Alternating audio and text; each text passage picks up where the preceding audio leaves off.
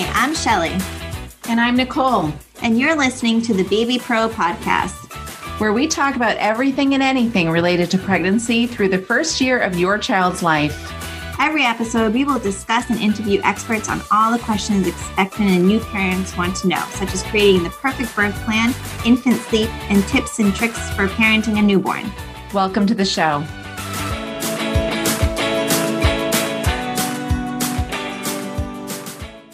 Hey, Nicole. Hi there, Shelly. How are you? I I'm doing good, except for in six days, Sasha is taking her test to get her driver's license. So is Grace in six days. No way. Sunday. Come on. I know. Yeah. Like, are you not terrified? no, she's my fifth kid. Hurry it on up. Let's go. I'm done driving. oh my gosh. Like, oh my gosh. What time is her exam? Oh my gosh. I don't know because John handles all that. Yeah. Grace but, is at nine in the morning. Oh my gosh. I think hers is like in the middle of the day. Hilarious. Grace is at nine. That's so funny. I'm I think I'm more like Hans got his last year and he already he came home like a few weeks ago with his car like bumpers are gone completely oh covered in mud because he i don't know was spinning circles in the woods or something but you know what the best part is he bought his own car so i don't that's his problem no one was hurt, yes so ma'am that's his problem that's right yeah um and then sasha i think though i did I've done a lot of driving with her and she's pretty good. So I'm not so nervous with her. But next up is Brooke. And Brooke is a good driver, if anything, overly cautious, but so nervous at the wheel. Yeah. Yeah. So I'm a little bit, I'm a little bit anxious about her. Yeah. She'll get there. Yeah. I hope so. Yeah. Well, a little nervous isn't terrible. Well, I can I can call you if I need you to hold my hand since you're like send her to the grocery store as often as possible. She'll get lots of practice. Mm, good point. Yeah. Mm-hmm. Um, this week we are speaking with Heidi Aaronson. She is a dentist who um, from New Generation Dental Care, and she specializes in releasing oral restrictions. So she's going to talk a lot about um, tongue and lip ties. Great, good. But first, let's do our favorite of the week. Excellent. You go first. All right. So I order a lot of clothes off of this website, and you know me, so this isn't going to be everybody's cup of tea, but it's called Three Bird Nest. And I love their stuff. A lot of bohemian stuff, kind of, you know, me, and lots of flowy caminos and um, just beautiful things that you're not going to find everywhere. Their prices are average, not super expensive, not super low, but their quality is outstanding. Everything ships really fast. Their customer service is unbelievable, and I love their style. So I I do have fun with them. And I will say that almost every time I wear something off of that website, I get a compliment from someone. And I'm like, it's almost like comical my neighbor, she's like, Oh, I love that. And she'll say, Again, is it Three Bird Nest again? I'm like, Yes, like you have to look at their stuff. So check them out. Cute stuff. Oh, boho clothing. Yeah. They have these really cute um, poncho and pants pairs. Mm-hmm. Oh, these look super comfortable. They everything oh, this is the cutest sweater. Mm, they have a lot of like raw edge, um, raw edge bottomed, like the hem of pants. Like so you can mm. cut them to length and i'm only five feet so that works really well for me um just the quality is really wonderful i have to be honest it's excellent stuff it's not that so it's another brand but with christmas stuff it's been on my mind like i'm looking yeah. at a lot of stuff i like love there's a sweater stuff. here for $16 it's not that expensive and they'll have like um they'll have like favorite of the week or not favorite of the week or deal of the week. We, mm-hmm. we do mm-hmm. favorite of the week deal of the week on mondays where you can get like an outfit for a certain price and mm-hmm. they have beautiful things. The quality is just outstanding. Very cool. Yeah. How about yours? Mine is jordan's skinny syrups. Have you oh, heard of that? no. So i have insulin resistance so i'm not i'm not keto um but I'm like lower carb. Mm-hmm. So, but I follow a lot of keto accounts on social media because if if it's something that they're saying is okay to eat for keto, I know I, it's guaranteed to be okay for me. And one of the accounts was raving about these skinny syrups because they have no carbs and no sugar. And you can buy them at TJ Maxx, your favorite store, Nicole. It is, yes. and I actually found them in, you know, when you're ch- waiting in line to check out and they put all those like teaser Yes. products. Yeah. So I actually TJ found them there. Yes. and they were only $3.99 per bottle. So super inexpensive. And um, I bought vanilla and salted caramel, Uh huh. caramel, however you want to say it. And so far i've only tried the vanilla one. I put it says um, on the bottle to add like half of a to add a tablespoon to your coffee or whatever. I am not a sweet person. Like minimum sweet is good for me. I like just a hint of the vanilla flavor. So i only added no i'm sorry the directions said to add a tablespoon. I only added a teaspoon and that was like more than enough. It wasn't too sweet. It was very tasty and it's something Mhm. that I can put in my drink and not worry about it affecting like my insulin resistance, which is nice. That's really good to know. I'll have to check it out. Yeah, and they have um I saw also like I only bought two flavors, but I also saw that they had like a pumpkin flavor syrup and stuff like that. So you Mhm. can make fancy coffees in your home without having to Nice. drop money on them. Although I will never stop going to Starbucks. Never. Good for you. Good. Um, so we will link to both of those in the show notes. And next Great. up is our question of the week. Great. So this question was also submitted through Instagram, and the question is: I'm five months postpartum. and My milk supply just dropped, and my hair is falling out. Do you think Mhm. they're related? Mhm. So there's like regular postpartum hair loss, which is super fun. But if you're experiencing hair loss and a dip in milk supply at the same time, I would just be concerned about your thyroid. Mhm. Exactly. Yeah. Because if you were, you know, birth is an extremely hormonal event Right. and it puts a lot of parents into hypothyroidism, which can cause hair loss and low milk supply. Mhm. And a lot of times in the postpartum period, it's missed. Hypothyroidism is missed because the symptoms are very similar to just having a baby, right? "Oh, I'm tired all the time. My hair is falling out. Well, yeah, I'm having trouble losing weight. Well, yeah, you just had a baby. You're fine. Do you know what I mean? Right. So Right. if you know if you're experiencing both these symptoms together at the same time it might not be a coincidence and i would definitely ask your your pcp to run a full thyroid panel do not settle for just tsh or t4 ask for a full thyroid panel and also keep in mind that the appropriate levels um, are different when you're breastfeeding. So if they come back and say, oh, everything looks within the normal limits, ask for the specific number so you can find a lactation consultant to cross reference them for you. Mhm. That was a great question. I see that so much. Right. Yep. All right. And next up, we will be talking with Heidi. Very good.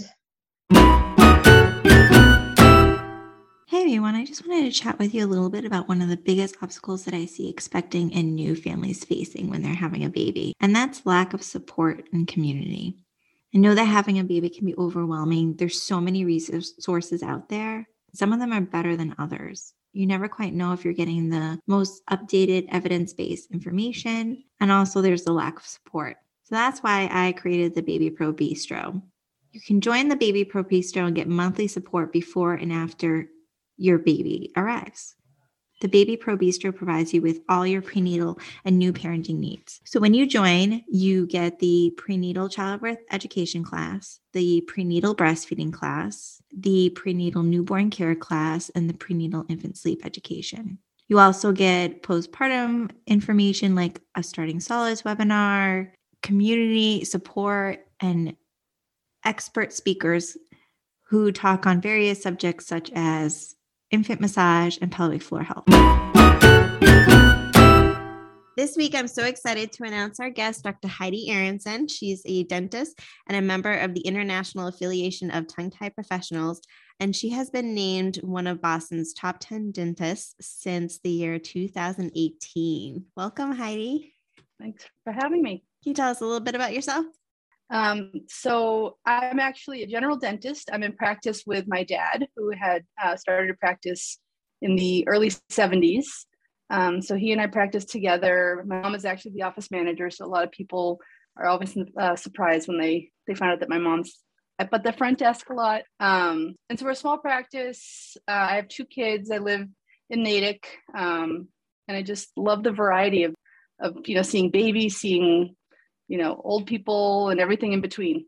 Your practice is like truly a family practice. is very much i see a lot of babies for tongue ties and then the parents come back the next week to have theirs evaluated. Oh wow. So yep. Some people say from the womb to the tomb. Mm-hmm. that's awesome. Yeah. Um how did you get into doing releases for like tongue and lip ties so one of my patients is an ibclc and for probably three four years she kept kind of hinting you know you really need to do this there's a few dentists that are doing it that I work with, and I think it would be great for you. You have young kids. And I kept kind of putting it off. I didn't think I could do it. I didn't think I wanted to do it. And I finally bit the bullet about five years ago. And I took a course um, back at Tufts where I went to dental school. And I'm sitting in Marty Kaplan's course, and he's going over tongue ties and, and how they affect breastfeeding and how they affect bottle feeding and latching and and he's going down the list of all these symptoms. And i was sitting there with my jaw just dropped because my kids mm-hmm. had every single one of those symptoms and we struggled. And up until that point you know i it had never been diagnosed. Um, and everything just kind of clicked for me. And i realized it wasn't just you know something i could do to help the the moms feed their babies but it had like long lasting effects on my own kid because um, at that point my daughter who was about four at the time she had just had her tonsils and adenoids removed uh, a couple months prior. And I didn't realize that was all linked to her inability to breathe through her nose, to her tongue tie. Um, so it really brought it closer to home for me, having experienced it you know, nursing a tied baby, um, remembering, you know, the curling pain where you just grit your teeth and you know mm-hmm. that pain will get better in about 10 seconds. This will be better.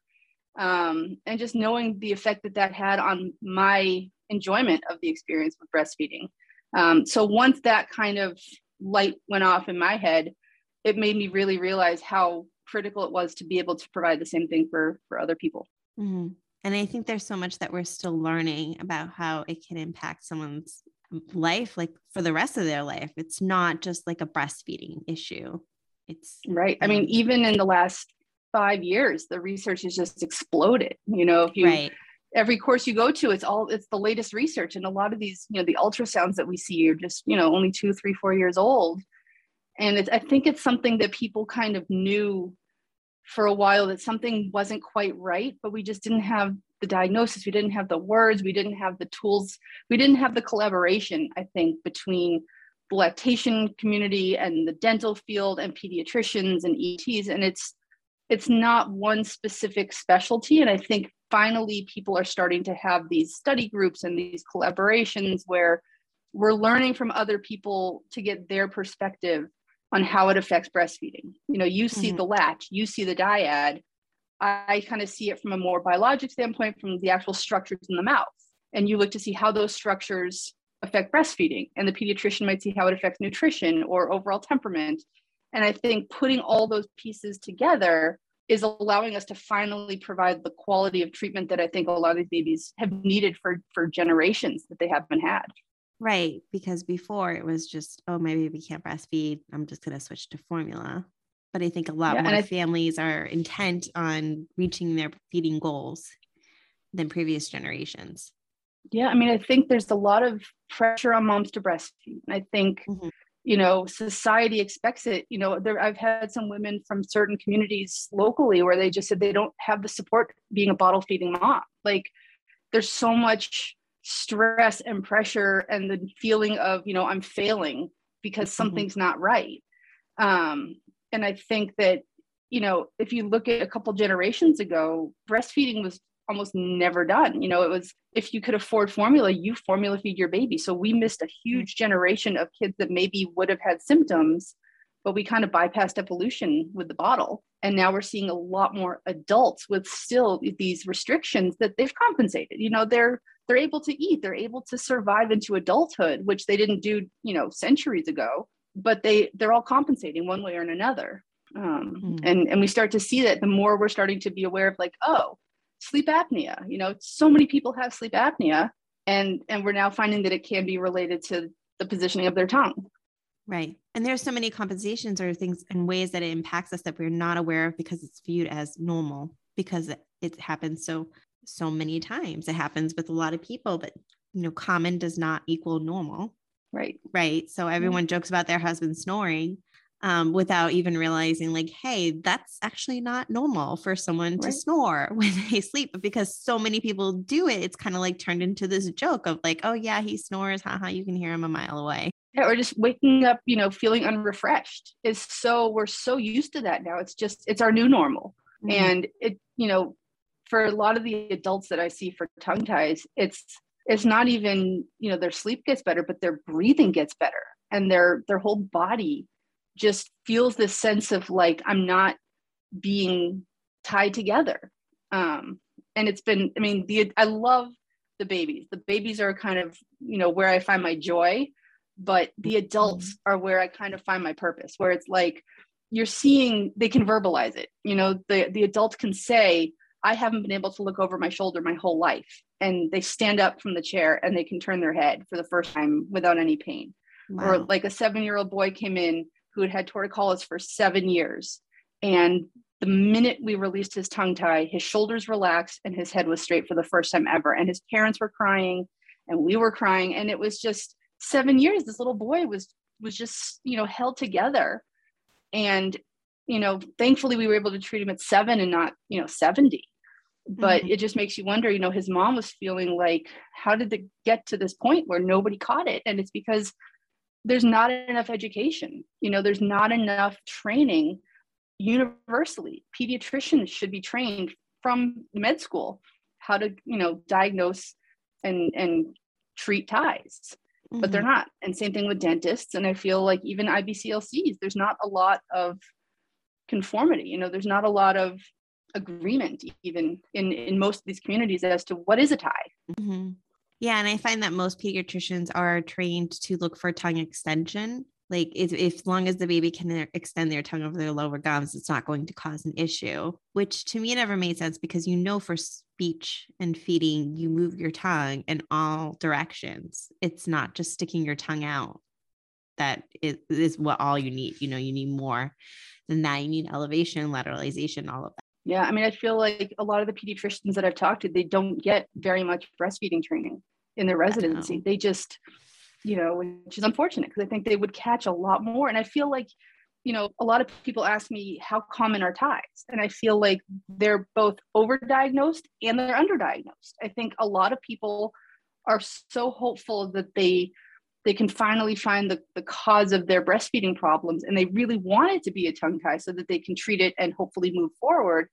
But a lot of times it's not that. And other times it is a tongue tie but it's missed and it's not treated when it could have been. So i feel like you know the statistics are kind of all over the place. You can see anything from 4% to 12% um, mm-hmm. so i feel like it's not a very accurate number. Um, and i see you know i see a lot of people coming in where you know they've been told by multiple providers no it's not a tongue tie no it's not a tongue tie. And it is. And we treat it and it resolves you know a significant amount of their problems. And it's just very frustrating the lack of you know agreement and the lack of you know working together. Mm-hmm. can we backtrack for a second? Can you quickly define like tongue and lip tie for those who might not know what it is? Sure. Um, so you know, everybody has a frenum under their tongue. A frenum is a normal part of our anatomy. It's under our lip, it's under our tongue, it's in our cheeks, it's in our genitalia, it's in our internal organs. A frenum's purpose is to prevent things from shifting too far out of position. Um, what makes a, a, healthy, normal frenum a tie is if it restricts range of motion or if it restricts function. So if there's a band of tissue under the lip and you lift the lip and see it, that's not a tie. That's a frenum supposed to be there.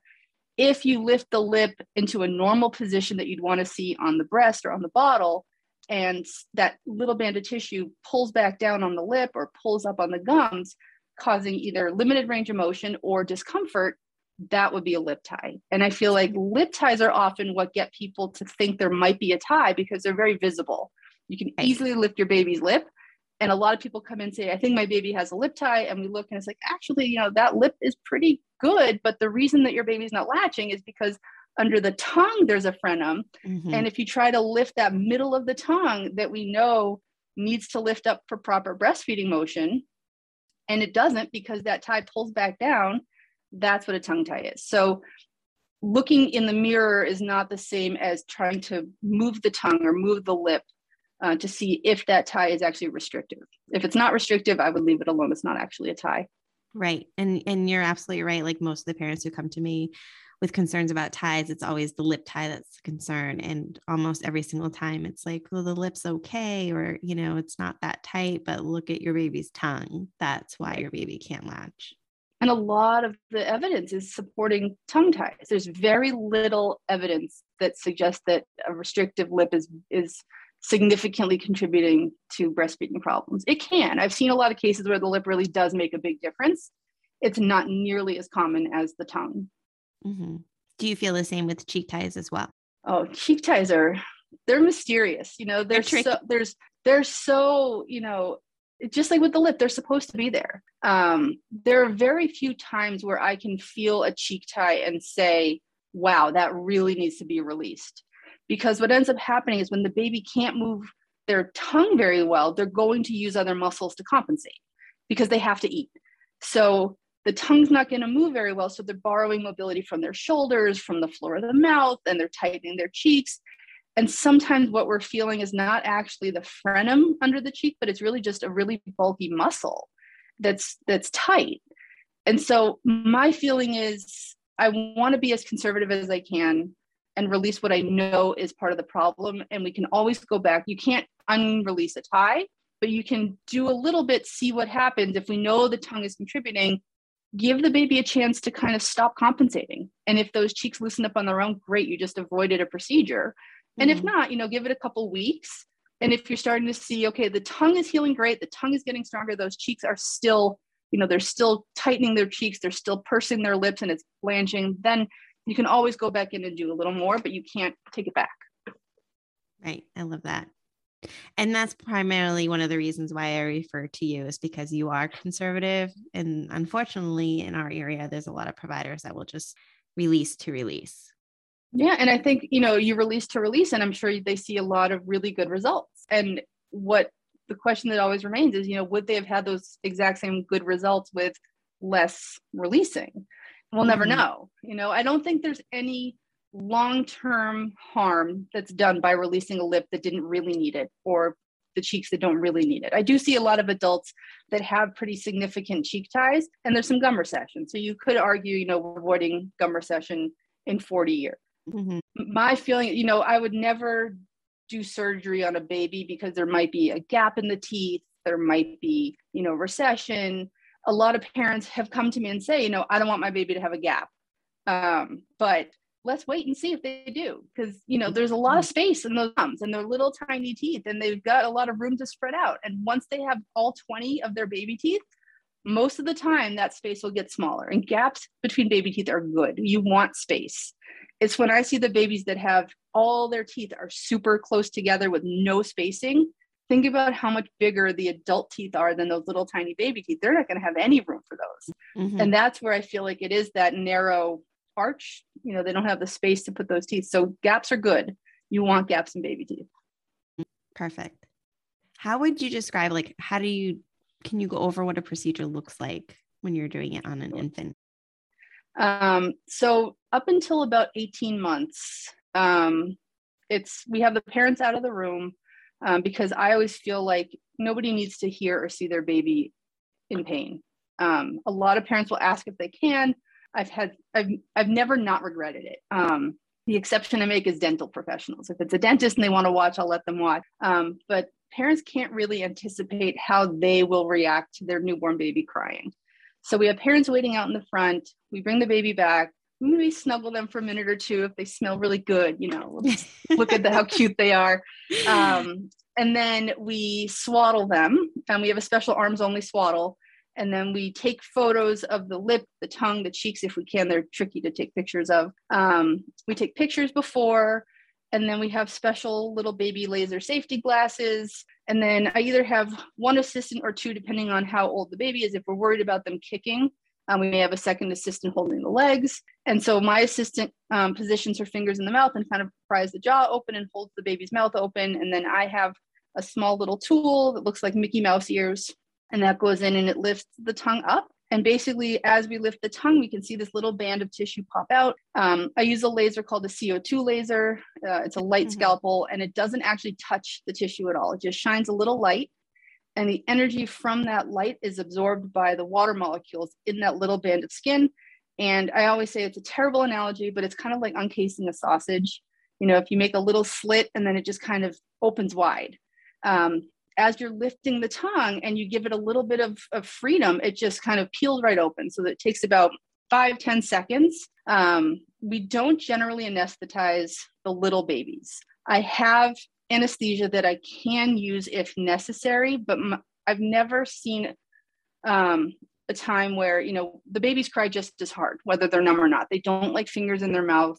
The parents always see before we do anything when I examine the baby, they hate it almost every single time. So I say, you know, clearly they're not a fan of fingers in the mouth. So them crying during the procedure doesn't necessarily mean they're in pain. Um, I have done this procedure on an IBCLC who wanted her tongue tie released with no anesthesia because she wanted to know what the babies were experiencing. Mm-hmm. And she was super brave. And what she said was, it just felt like a little bit of zapping, not excruciating pain, uncomfortable, yes, but not hot, not not really very painful. Um, as soon as it was done, she had very little discomfort. Um, my daughter had hers released when she was seven, and I was just touching that wound. I was able to stretch it, and she had no pain at all in the actual wound. Um, so we take about you know 10 seconds. We release the tongue, and then we take another photo afterwards. Um, and then the baby gets reunited with the mom. I think one parent did time me without telling me they were. Um, so if I take out the snuggle time,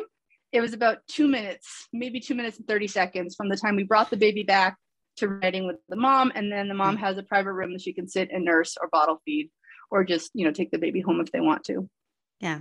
So now I know why some of the patients like, oh, it took like 10 minutes because you were you it's were really snuggling, snuggling some, some baby. Are, yeah. we'll give them a heads up. Like we're gonna have a little snuggle. We'll we'll be right back. Yeah, one of the families I was talking to who had done a release with you was impressed by how fast it went. I think he said something like, you know, we handed the baby over. I went to use the bathroom. And then by the time I came back, you already back out front with the baby. yeah, it's we try not to prolong it both for the baby and for the parents. Mm-hmm. Um, you know, we used to nickname the couch in the front in the waiting room the, the crying couch because it's emotional. It's really hard mm-hmm. to hand your baby over, as minor as it is. You know, it's still really hard for these parents, and so we try to kind of not prolong it any more than we have to. Mm-hmm. Um, and it is it is really fast um, and then if it's you know if we're doing the lip or doing the cheeks um, you know we do those first and what ends up happening is we release the cheeks and the mouth usually just opens even wider um, because you can see how much that that band of tissue was really restricting how wide they could get their mouth and that you know affects the latch mm. and then you know as far as follow-ups go i like to see the babies within one or two weeks if possible pre-covid we were seeing every baby we would always book a follow-up now we kind of leave it at the discretion of the parents. The reason I like seeing the parents and the babies right after is because I can get a chance to kind of see how it's healing and how they're doing. And if there is a little bit of scab that that's a little tight, it's really easy to just do a quick stretch in the office, then let it heal and turn into scar tissue and need to kind of put a little bit more pressure. Mm. Um, so I do like seeing them and for a good snuggle too. Yeah, exactly. I know there's a lot of debate I've seen it both in parenting groups, um, among parents who have babies who are tied, and also among professionals that, you know, the best tool to use is this and the best tool to use is scissor. You know, do you have an opinion? I know that you use a laser, but as like a mm-hmm. professional, do you have an opinion that like one tool is better than the other? So, yes and no. I think that I can group together laser and scissors and scalpel into one group as these are all good ways, good tools to use to get a good result if you know how to use them. The only tool that I would put in the other category that I would advise against using is electric cautery. Um, that tool is just, it's a very, um, uncomfortable procedure that tends to have a lot more heat. I the babies that I've seen that have had this done in other offices and they come to see me for follow up, there's just a lot of thermal damage under the tongue. And I just as as thorough as the release may have been, I find that the healing is just a little bit messier. And I mm-hmm. wonder how much the baby is really feeling that versus the laser. Um, and when I was doing Dr. Kaplan's course, they were saying, you know, the diode laser, which is what I used to use, is a little glass tip and you touch it to a little piece of black paper. And the black paper puts ink on the tip and it prevents the light from getting out. So if the light can't get out of this laser, what does it do? It just builds up heat. So it heats up to about 700 degrees.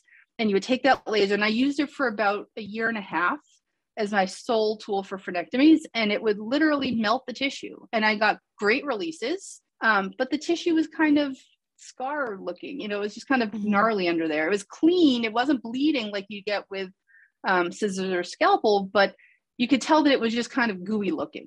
Right. Um, and and I had been told for a good, you know, a year, year and a half, like you've got to switch to this light scalpel. You've got to switch to CO2.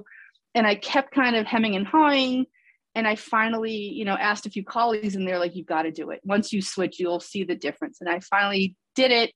And what i'm seeing is a lot less discomfort. The babies don't seem to cry as long after the procedure. They, by the time they're back with the parents a lot of the times they're already done crying. They don't like fingers in the mouth. As soon as you pick them up they're kind of over it.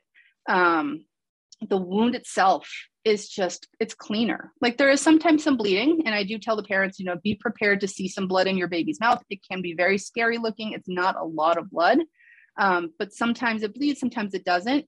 But i find that the co2 laser is just it's faster it's cleaner um, and i find a lot less um, a lot less discomfort a lot less nursing strikes afterwards. They seem to do really well um, and that that tip is about 100 degrees versus 700 degrees. So it is definitely a lot of you know a, a lot less heat under that tongue. Um, but that being said you know scissors and scalpel are also great tools if you're if the person holding them knows what they're doing. They can do perfect releases with those. Mm-hmm.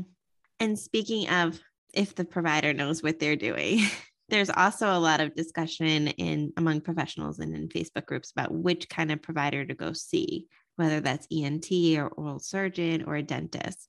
Do you, can you tell us a little bit more about that debate? So, two of the providers that I have the utmost respect for, for their quality, their skill, are, are both ENT. Um, Dr. Ghaheri and Dr. Zaghi. I have learned so much from both of them.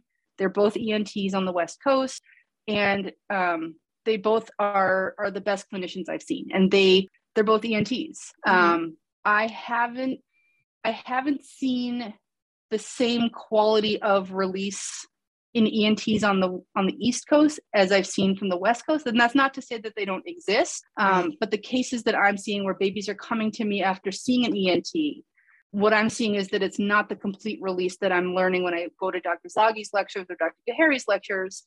I'm not seeing the same diamond shape. I'm not seeing the same posterior tongue tie release, which is really that important part of the tongue that needs to elevate.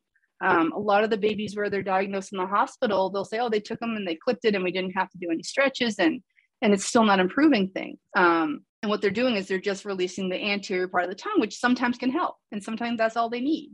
Um, but other times they're not getting that full release. But the parents aren't really told, "Hey, we're not going to do a full release. We're going to release the tongue tie."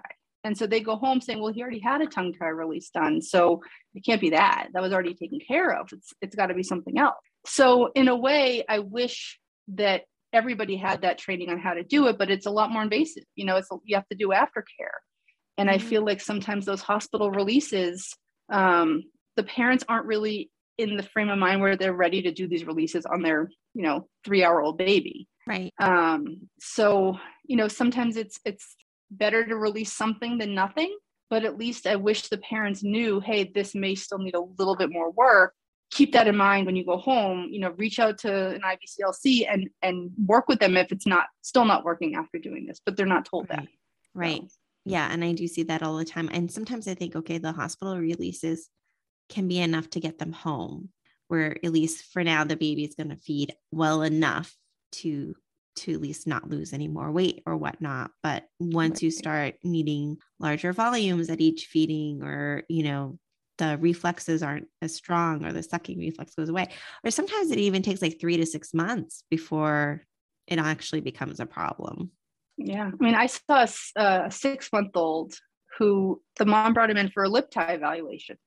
Um, and she said, Well, he already had his tongue tie released in the hospital. And so his tongue's not the issue. And he was significantly tied, but he was actually doing okay. Like, and, and, you know, just like with the, the you know, with a newborn, if it's, if it's not affecting function, it does not need a release. And so, you know, I was grateful to see that case where I could see a completely, you know, half done release was perfectly fine for this baby. He was thriving.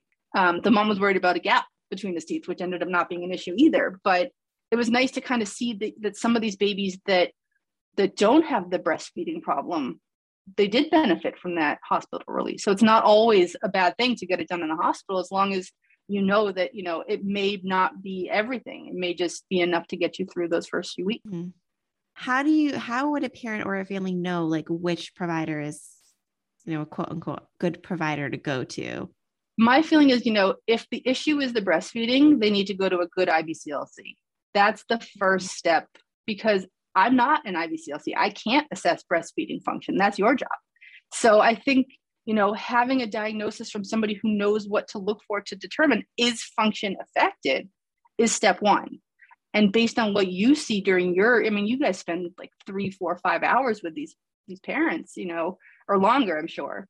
So, you know, you're the one that can assess is it a functional deficit? Is there something going on? And, and then you kind of then reach out to me and say, I think, you know, can you take a look at the tongue? Because this is what I'm seeing. And I think we work together so well because we each have a piece of that puzzle to say, okay, you're looking at the function, I'm looking at the anatomy, and and let's see how those pieces, you know, are working either with each other or against each other. Um, so I think starting with, you know, figuring out what exactly seems to be wrong. Is it that the baby's turning his head and it's not a nursing problem at all, but it's, you know, he can't put his head straight or he's really tense and tight. In that mm-hmm. case, I would probably go to somebody, you know, like a PT or OT to kind of address those issues. And then it may still be a tongue tie, but going to the specialist who knows what to look for as far as what those functional deficits are is always the first step before you rush to release something. Um, so I really do rely on a good diagnosis from somebody who you know who can really thoroughly evaluate the baby. Mm-hmm. Yeah, because it's very rarely like just the ties, right? There's usually something that comes along with the ties, sometimes caused by the ties itself, sometimes not. But like if you do have torticollis and ties, I don't typically recommend releasing until the torticollis is at least being worked on. Right. Um, or high palates. I see a lot of high palates now that cause trouble for both breast and bottle. And I'm seeing a lot of, you know, tension just through the floor of the mouth. Mm-hmm. And, you know, there's a lot of muscles down there. And if those muscles are really tight, you know, if the baby has torticollis and they're tipping, or if they were positioned in utero a certain way and they basically grew with their head kinked to one side, they're going to have tighter muscles on one side. And so that can very often mimic a tongue tie. And parents, you know, it's easy to see the tongue it's very hard to kind of feel those muscles in the floor of the mouth and so mm-hmm. i've seen a lot of cases where they come in and the symptoms really do look like a tongue tie but that's where a really good close look in the mouth is so important because what i can do is just say you know let's work on loosening up the floor of the mouth either the parents do it themselves at home with just some massage or they go see another specialist mm-hmm. um, but a lot of the times they never come back because all they needed was just to you know get out some of those kinks that that the baby had um, which is great so. Yeah and i think that's not always a tongue tie yeah. Right and that's why i think collaborative care is so so important.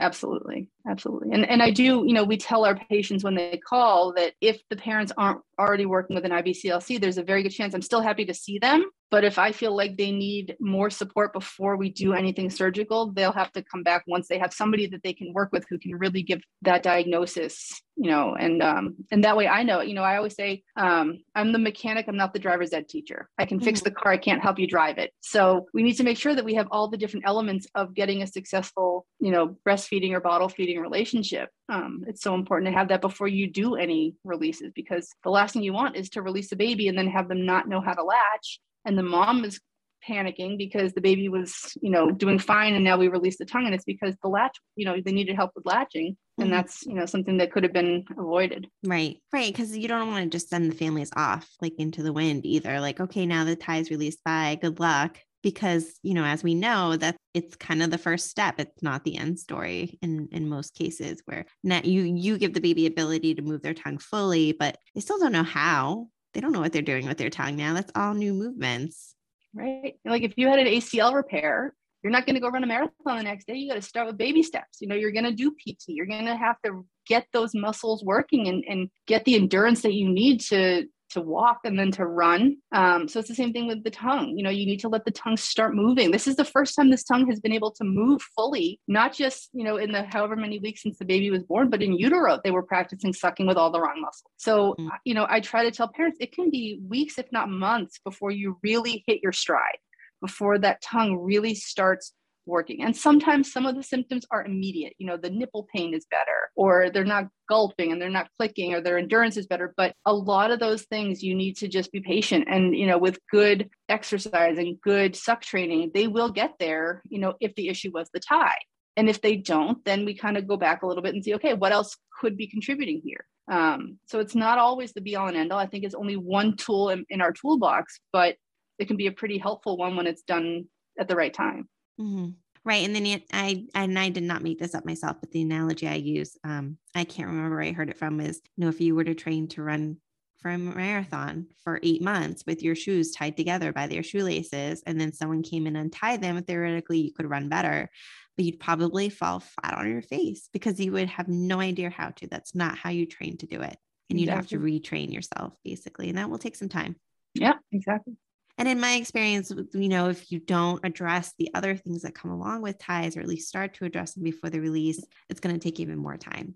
Yeah, and I think it can do more damage, honestly. If if a baby is not ready for a release, if they're if they have a lot of tension, or they have some kind of suck dysfunction, or you know their nervous system is in red alert because they're so tight, you can do more harm than good trying to fix this tongue tie when they just need it to be optimized before you do any kind of surgery. And that you know it may be PT, it may be the chiropractor, it may be you know craniosacral or an osteopath. Somebody else can kind of help get a lot of this tension starting to kind of loosen up before we just jump in and, and start releasing things um, they need to have the reflexes there they need to have the system you know knowing what to do and what is what's right and what's wrong as far as sucking goes before we just kind of like take off the training wheels hmm Yep. And I say that to parents all the time. Like, if, especially the last part you mentioned, the babies have to be regulated and calm too. So, if you have a baby that's absolutely miserable from reflux and crying all day, you need to kind of treat those symptoms and make the baby more comfortable. Because if you put that baby through release,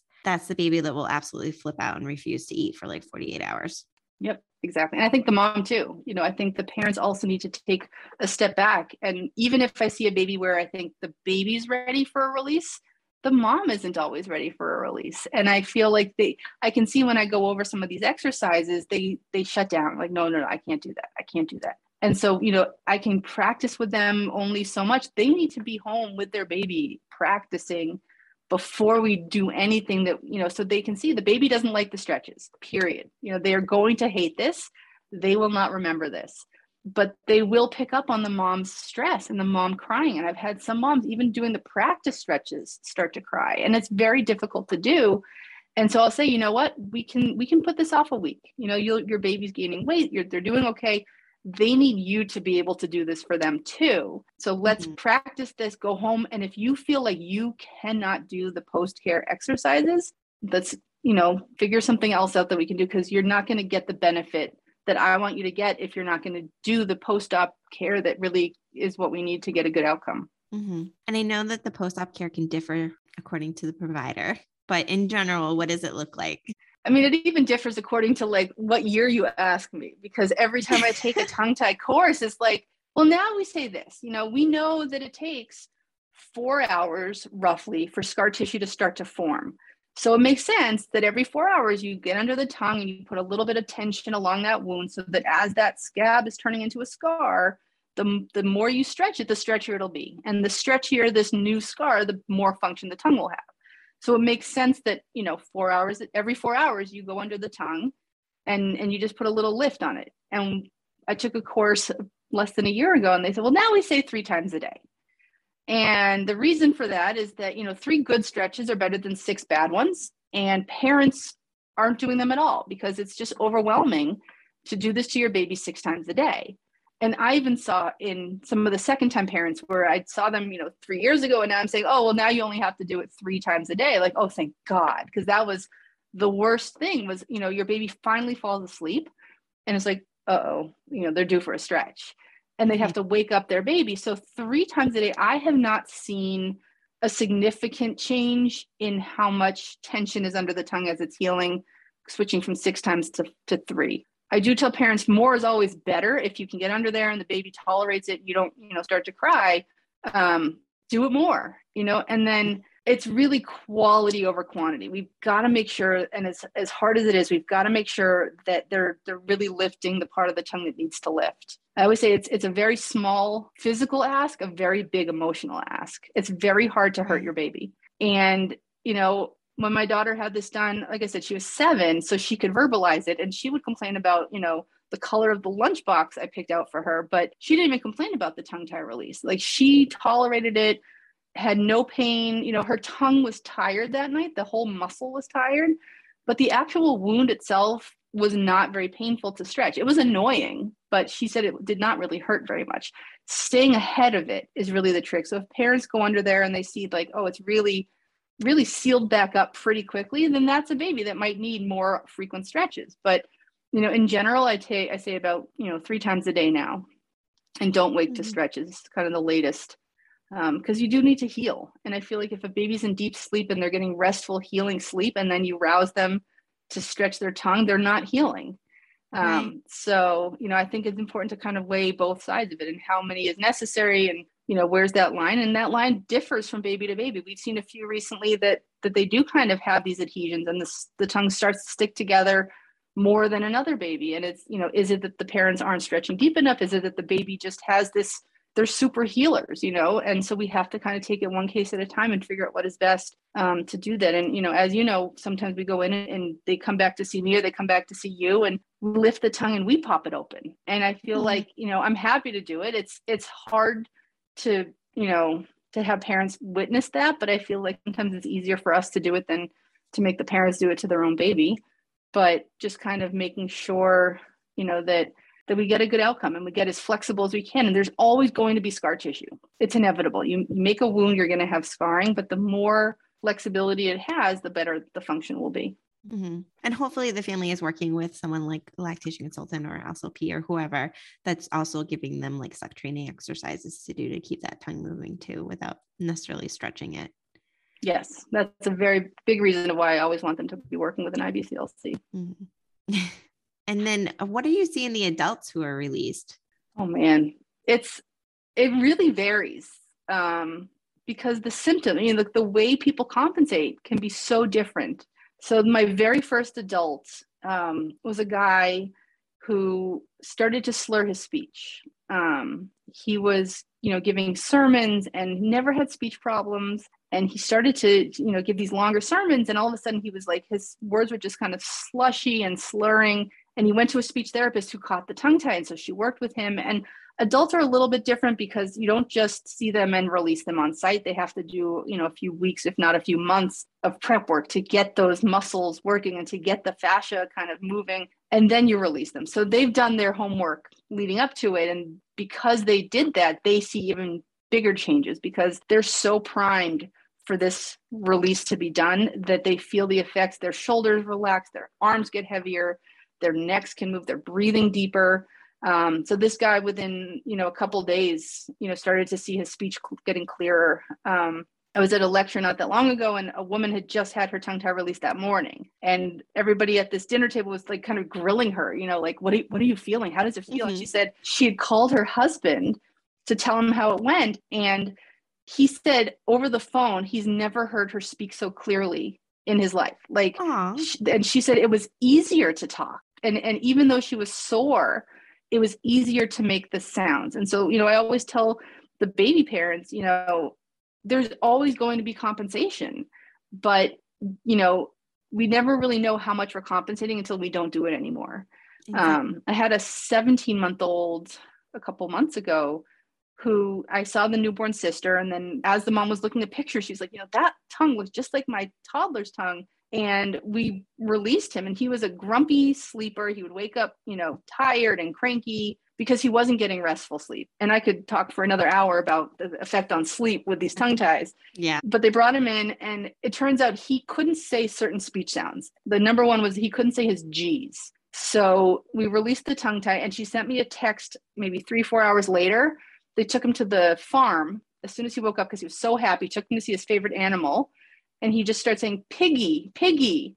And he- that was the first time he had ever made the g sound because he couldn't get his tongue to lift to where he needed it to. And I always Yeah. felt, you know, he would have figured it out. He would have figured out how do I make the g sound.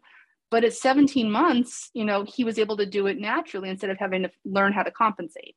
Mhm. Um, I've seen other people just, you know, they just their headaches have gone away, their jaw tension goes away. Um, a lot of people that have had orthodontic relapse, they had their teeth nice and straight, and then they started to get crooked again because the tongue was just pulling. So we can release the tongue tie and then, you know, get them back nice and straight, and they stay that way.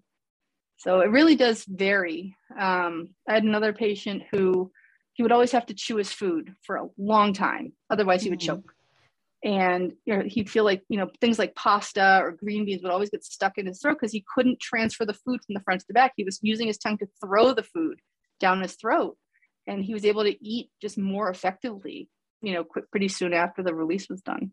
That's amazing. And that's there's why so i love the adults too. Yeah, and even like the older kids, because there's so many things that we don't think about, like being a little kid and being the only one in your friend group that can't lick your ice cream cone.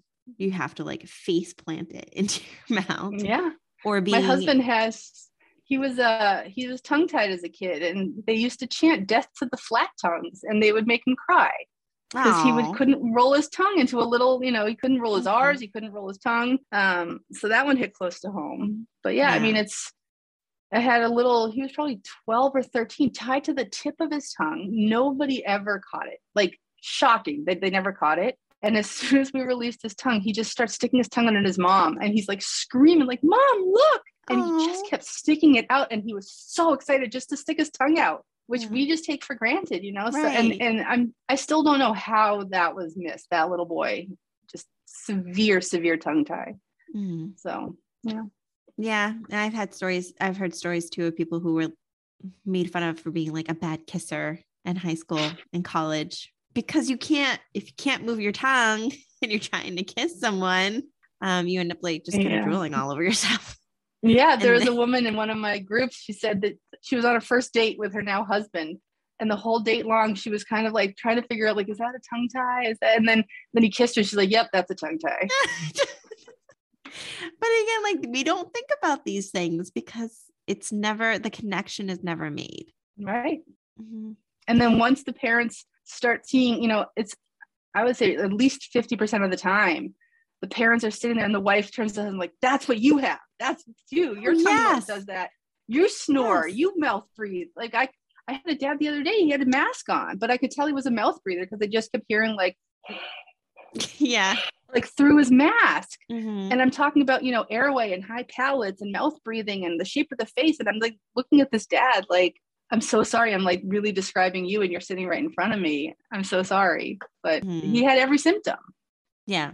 And I I would say that happens a lot, like 80% of the time too, where it's either one parent says to the other, like, oh, that's you, or it's the older sibling. Or- Sometimes the grandmother comes with the mom. yeah. And and the grandmother's sitting there and like, oh my God, my kids were tongue-tied 40 years ago. Mhm. and i'm only finding out now. And nobody nobody knew. Nobody had words for the diagnosis. And you know it's always been there. You know tongue ties have always been around. It's not a new tension under the tongue. It's just that we have we're aware of it you know? Right. um so you know i think it's it's hard sometimes to realize that you struggled for so long that you know you it's it's hard not to be mad that right. how is this missed you know why didn't anybody tell me? We didn't know. You know we knew something wasn't right but we just didn't know what. And it's i sometimes um, compare it to you know autism because we have the diagnosis now that we didn't have 40 years ago. Mhm. there were still autistic kids in our classes 40 years ago but we just didn't have the language. We didn't have the awareness. Um, and i think now that we're more familiar with it, we can address it and we can help these kids that they were just kind of, you know, pushed to other classes, you know, when they were 40 years ago. Mm-hmm. Yeah. Or even 11 years ago when my youngest was born, he's tied and I was screaming into a pillow every time I latched him on. And nobody, I mean, I'm sure the diagnosis was there by that point, but no one was talking about tongue ties 11 Mine years was ago. tied 11 years ago too. Yeah. Nope. Like, I got a call. I was just crying. I was like, I think my, I was bleeding. I was just eh, like dreading the feed. They were like Yeah. hour long feeds. You finally get this baby off who just passed out, you know, two minutes into the V because she's just exhausted from compensating, barely gets any milk. And then the pediatrician's like, just give her a bottle of formula. And then mhm. now you have the hormonal side of it of like, well, why can't I just feed my baby? This is supposed to be so natural. And Right. what what's wrong with me that I can't do this basic thing that everybody makes seem so easy? right. And it's not always easy. Um, I wish I had someone like you 11 years ago to to look in the baby's mouth because nobody did. We went to Mhm. lactation consultants, nobody caught it, and you know now she's 11 and and is compensating, and she, she was in braces and headgear and everything when she was in second grade because you know we had to fix all the damage that the tongue tie did. Yeah. And I went through the same thing. I have a tie and I went and I did the braces and the head brace and the permanent retainer because if it comes off, my my teeth start to shift. so I have to keep it in there for life. Yay. or if you just release your tongue tie and pick up the retainer. I know I've been Never to have late, this conversation with you. I've been watching your tongue this whole time too. I'm like, I was like, every time I make a video, I'm like, I can see it. I can see it when I'm talking. I can oh, this is ruined. Tongue ties have ruined TV for me. Like Game of Thrones finale, everybody's all like mm-hmm. looking at this film, like, oh my God, Daenerys has a tongue tie. yeah, And it's just like, that was all I could focus on that whole finale of Game of Thrones. right. Paul kinda- Rudd also has a tongue tie. I'm I'm kind of glad that I didn't know that I didn't know about it until after I was done having babies because I feel like if I had a baby now, I would be like, who the hell cares if it's a boy or girl? Just tell me if it's tongue tied. Because it's hard and it's it's frustrating. It's frustrating for families when different providers that they're working with are saying different things and you don't know who to trust and you don't know who to believe. And in, like in my case, you know, my son was a horrible feeder, but I also had massive oversupply. So he gained he was miserable and he screamed all the time and I was out of my mind. But the pediatrician was like, Well, he's gaining weight. So He's you're gaining doing weight. well. He's gaining weight. Yeah. You're doing well. Getting And I hate that. I think that's so dismissive. I And mean, babies aren't cattle. right. And it's still, you know, 11 years later, I'm still hearing parents say, Well, you know, I feel like something is wrong. He cries all the time. He clicks at the breast, but the pediatrician says he's gaining weight. And I So think the worst fine. thing the pediatrician can do is to tell the parents, don't go see a dentist. Don't go do that. Like, because the parents are trusting, like they don't want to get up on the wrong foot. Right. Um, so they're they're kind of torn between like, I my gut is telling me this isn't right, but you're supposed to be the person that's helping my kid grow. And we Mm-hmm. do see, you know, I always say there's three waves that I see. One is like very early on, the first, you know, two, three weeks where the latch is just non-existent. The mom's losing pieces of nipple with every feed. She's Mhm. crying.